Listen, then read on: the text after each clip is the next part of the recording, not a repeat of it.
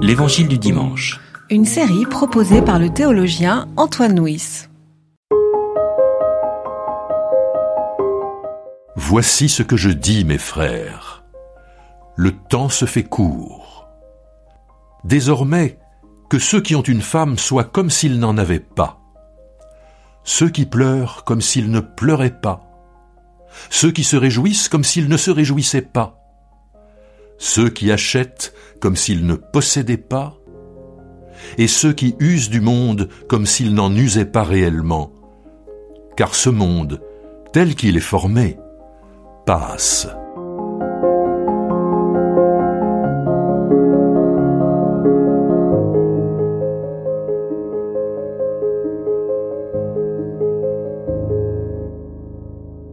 Nous avons vu la semaine dernière qu'un des problèmes de Paul par rapport au l'Église de Corinthe, c'est que euh, il doit répondre à cette articulation entre l'appel à la liberté et à la loi, notamment dans le domaine de, de l'éthique sexuelle.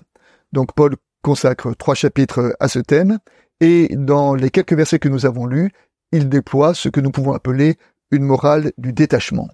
À partir d'un thème, c'est que le temps est court, et donc c'est à partir de cette brièveté du temps, à partir de ce thème de, de l'urgence de l'évangile, qu'il invite ses interlocuteurs à, relire et à reconsidérer toute leur existence. Bon, juste remarquer en, préalable que, Paul lui a habité sa parole. En effet, euh, dans les actes des apôtres, nous voyons que c'est un homme qui, euh, quand il a été bouleversé par l'évangile, a consacré tout le reste de sa vie à cette proclamation de la bonne nouvelle de Jésus-Christ.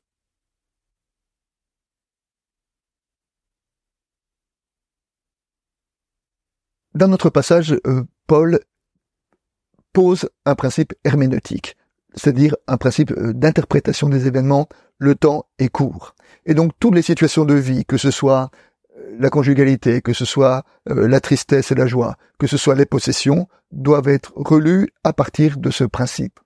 Nous retrouvons ce que Paul dira dans une autre épître, dans l'épître aux Romains, lorsqu'il dira à ses interlocuteurs, vous voyez en quel temps nous sommes, c'est maintenant le moment de vous réveiller de votre sommeil, car le salut est plus proche de vous que lorsque nous sommes venus à la fois. La nuit est avancée, le jour s'est approché, rejetons les œuvres des ténèbres et revêtons les œuvres des lumières. Paul, dans ce passage-là, est presque stoïcien les stoïciens et les épicuriens euh, ont prôné une, morale du détachement, de, l'absence de trouble par rapport à tout ce qui pouvait nous posséder. Et c'est ce, ce détachement, cette absence de trouble que Paul développe ici en appelant ses interlocuteurs à, à tout reconsidérer à partir de l'urgence de l'évangile. Tout le reste devient secondaire.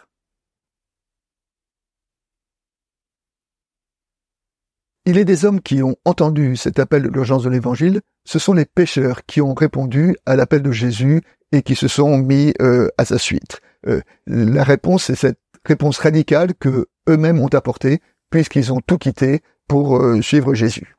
Et d'une certaine manière, cette parole peut nous concerner aujourd'hui, c'est comment nous sommes invités à, reconsidérer la façon dont nous, vivons à la lumière de cette urgence de l'évangile dans une parabole de Jésus, euh, Jésus euh, évoque euh, un riche insensé, un riche qui, qui collectionne les biens, et la parabole, dans la parabole, Dieu lui dit, tout ce que tu as accumulé, à quoi cela te sert-il, car ce soir tu mourras.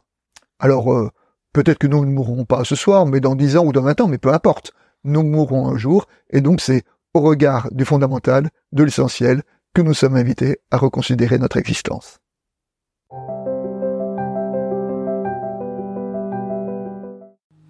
C'était L'Évangile du dimanche. Une série de regards protestants. Enregistrée par Antoine Nuis. Voix off, Dominique Fano-Renaudin.